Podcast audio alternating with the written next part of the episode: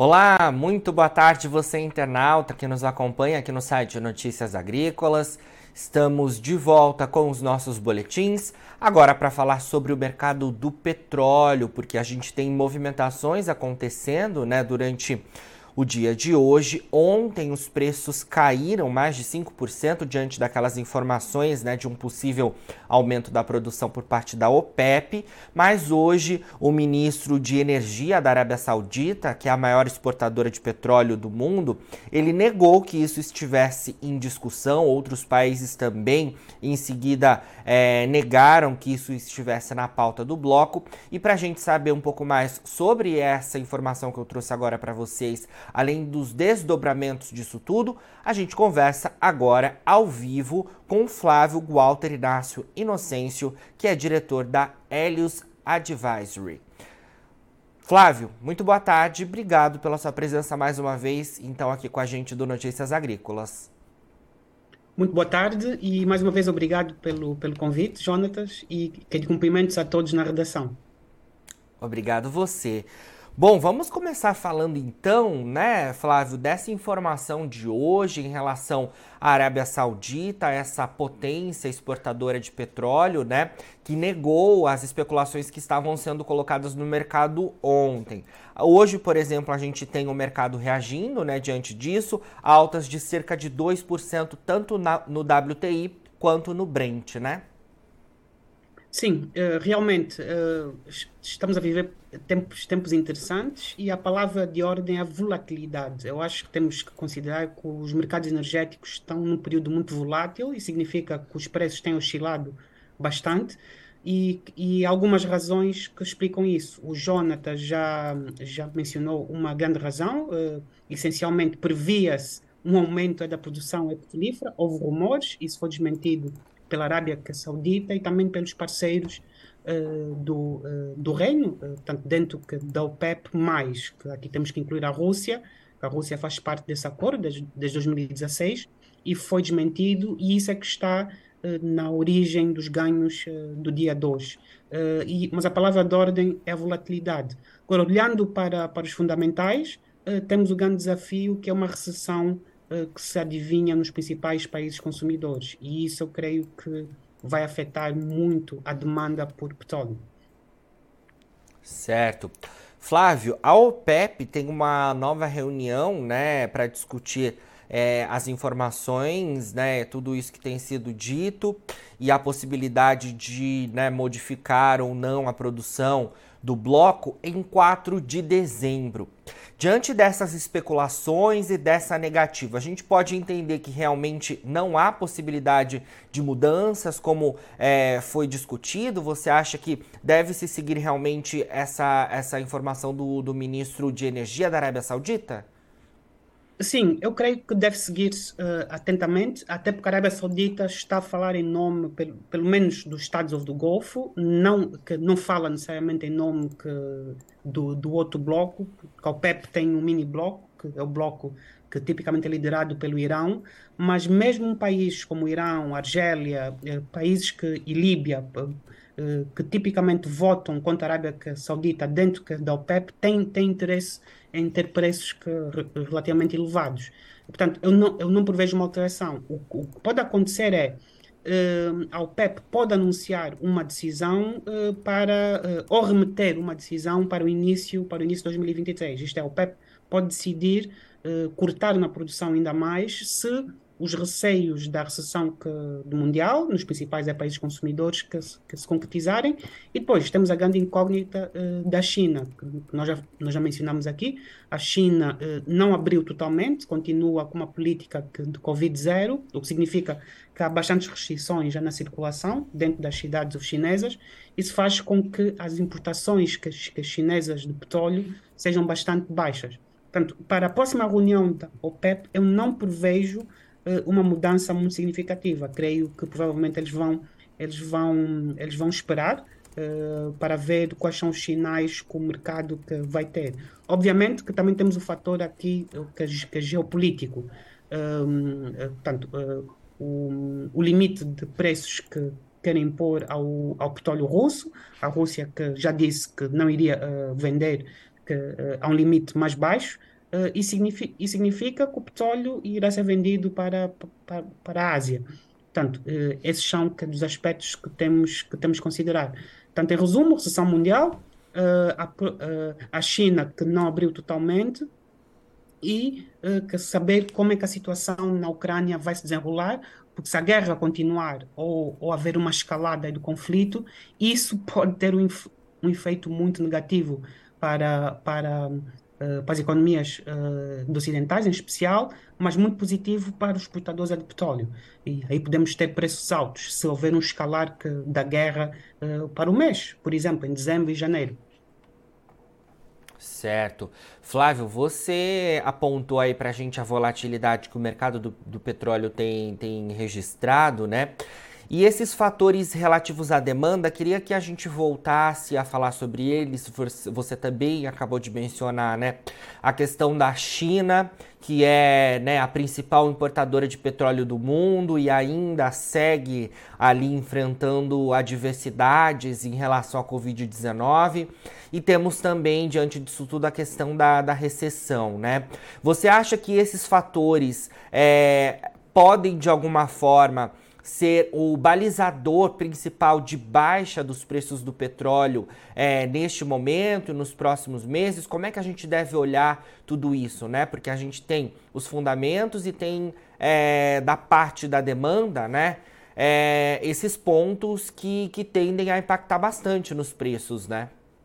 É, é, correto. É, aos fatores que, estruturais e aos fatores conjunturais. Olhando que, também do lado que, da oferta, que também convém dizer que não existe muita possibilidade de expansão. Isto é, mesmo que tivéssemos uma economia bastante forte agora, eh, os países não teriam muita capacidade eh, de expansão e da produção. Eh, o único que seria a Arábia Saudita, os Emirados Árabes Unidos.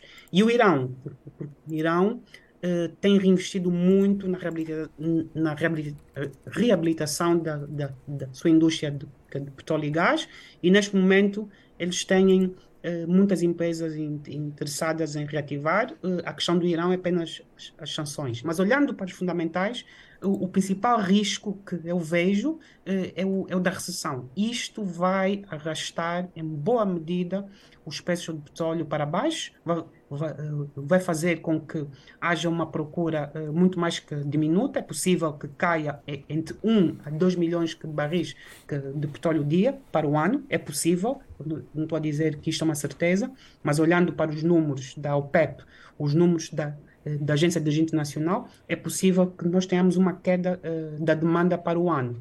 A questão só é que isso vai depender de muitos fatores. Um dos fatores é o fator uh, da uh, pouca, pouca expansão uh, também da procura. Nós podemos ter que, no inverno muito rigoroso, isso uh, vai, vai, vai afetar o preço do gás natural e, e, por sua vez, vai arrastar o preço do petróleo. Um fenómeno muito semelhante ao, ao, ao que tivemos o ano passado, Jonatas. Eu creio que nós, nós abordamos essa questão. Quando o preço do, do gás natural está muito alto, arrasta o preço que, do petróleo, porque há o efeito de substituição. Uh, o outro aspecto, esse aspecto que o Jonatas mencionou, que tem a ver com a política do atual presidente chinês, que é uh, manter ainda restrições dentro uh, do território uh, chinês. Para mim, o grande fator de risco, o grande fator de incerteza, não vou dizer risco, é o risco que é geopolítico, é a questão uh, de saber se este conflito vai, vai continuar ou não. Nós tivemos um agravamento deste conflito, os preços já vão disparar. Aí, mesmo havendo uma recessão, que dificilmente nós vamos ter preços baixos, por uma razão simples, que os, os principais compradores, principalmente no, no mercado de futuros, vão procurar ter mais, mais petróleo físico. Portanto, que vai, vai haver um prémio sobre petróleo spot, não sobre o contrato futuro. Isso faz com que os preços disparem. E é isso que nós podemos assistir. Então, temos alguns fatores que, de incerteza que, que não nos permitem a nós uh, dizer, pelo menos a quem uh, uh, nós temos a trabalhado, uh, dizer que o preço vai necessariamente uh, diminuir. Então, eu quero, uh, quero ver uh, como é que isto vai se desenrolar uh, já agora em dezembro. Uh, estes, estes, esse conflito e também uh, saber quais vão ser os passos que os países membros da OPEP vão tomar e, a, a meu ver, uh, neste momento, os Estados do Golfo e os países membros da OPEP querem preços que, relativamente altos. Isso, isso significa preços acima dos, dos oitenta, noventa dólares o barril.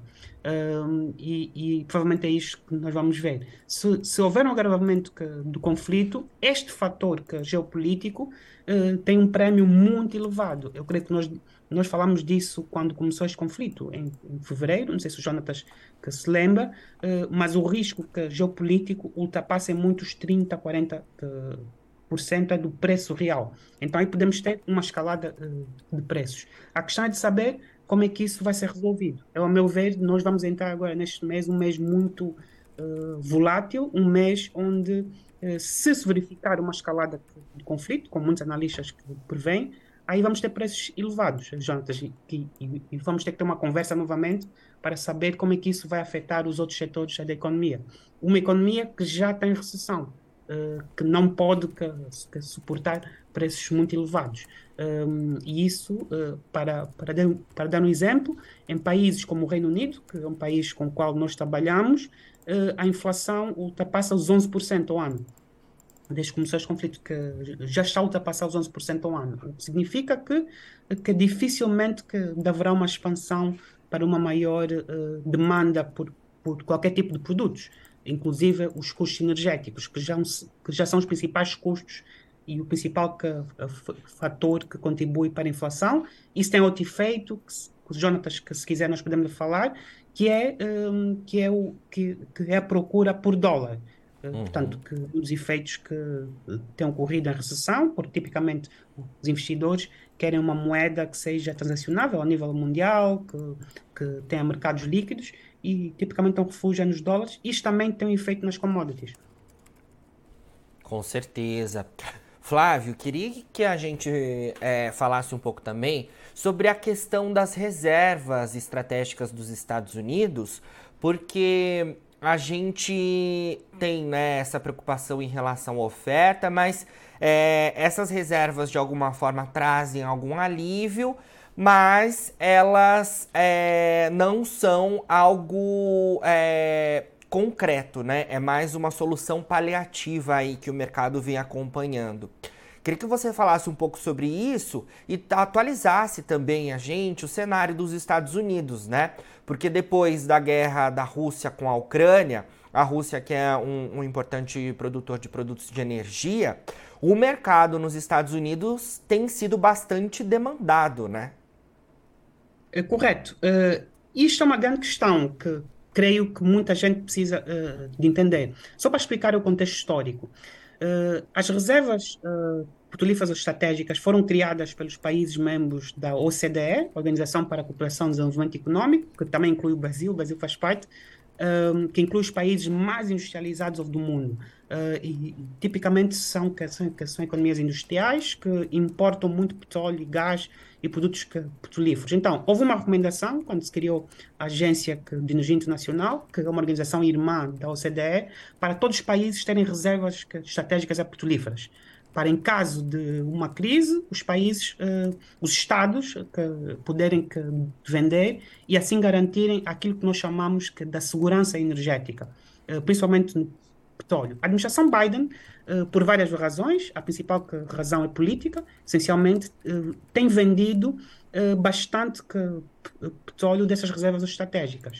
Uh, e nos últimos que, dois anos, uh, a administração americana, uh, desde que o Biden que, que, que subiu ao poder, uh, vendeu cerca de quarenta por cento dessas reservas. Isto é, em dois mil e vinte, estas reservas estavam Uh, à volta do, uh, não temos números exatos, mas à volta dos seiscentos milhões de barris, temos de crude, e agora andam à volta dos trezentos milhões de barris. E isso é uma das razões que explica o porquê que o preço do petróleo não disparou tanto. Isto é, aquilo que os americanos às vezes acusam ao OPEP, que manipular os mercados e preços, os americanos fazem. E qualquer país que tenha reservas estratégicas, em especial que dos países da O C D E, uh, também vendem em caso de, de crise, e por sua vez que também fazem uma espécie de, não digo manipulação o, o, do mercado, mas intervenção que, do mercado vendendo para fazer com que os preços que sejam mais baixos.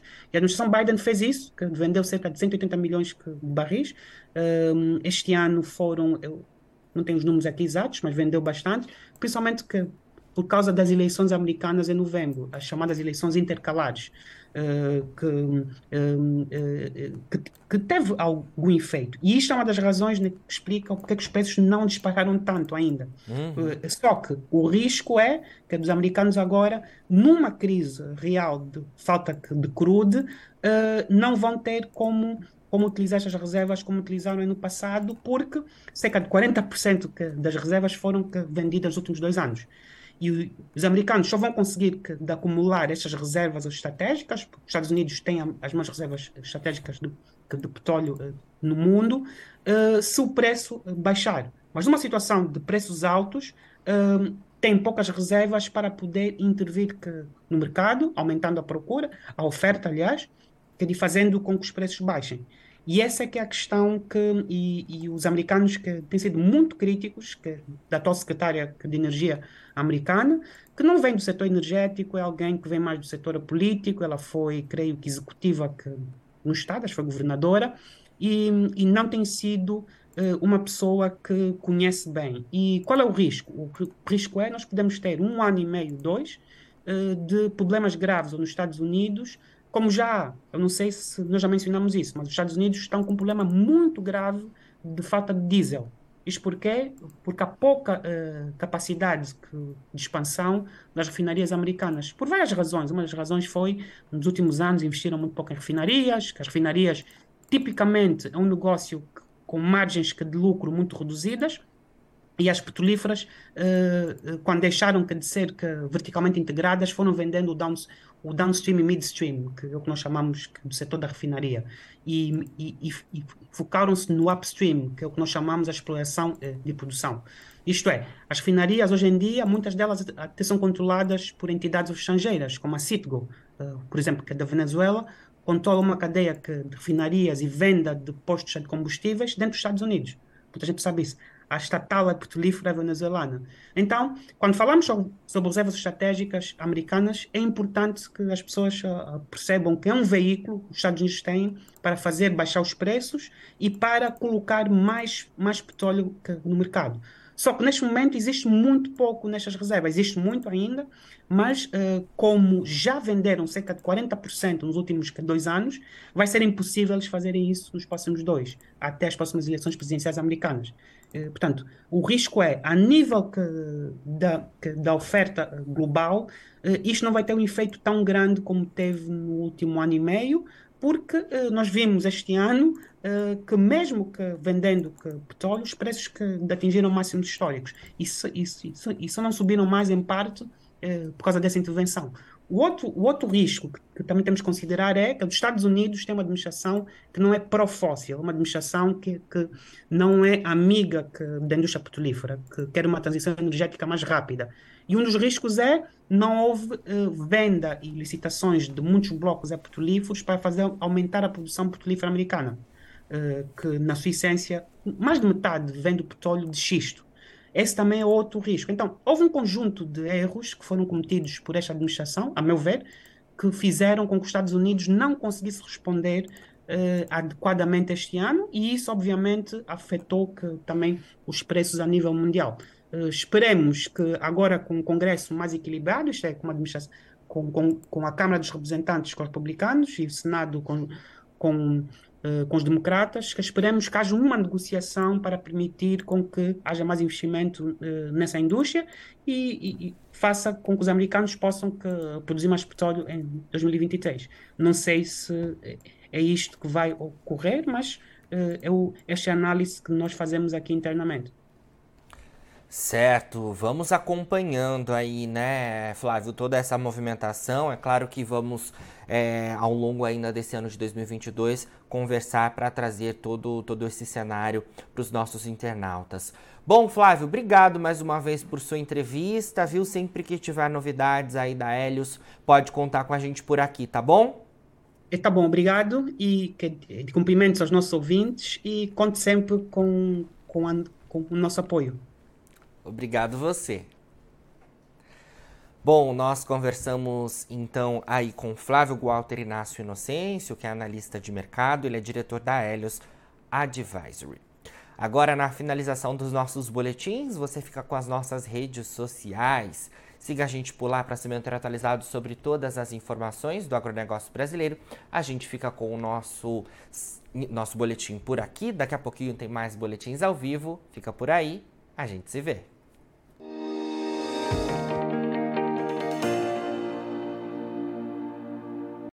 Participe das nossas mídias sociais, no Facebook, Notícias Agrícolas, no Instagram, arroba Notícias Agrícolas e em nosso Twitter, arroba Notiagri. E para assistir todos os vídeos, se inscreva no YouTube, na Twitch, no Notícias Agrícolas Oficial.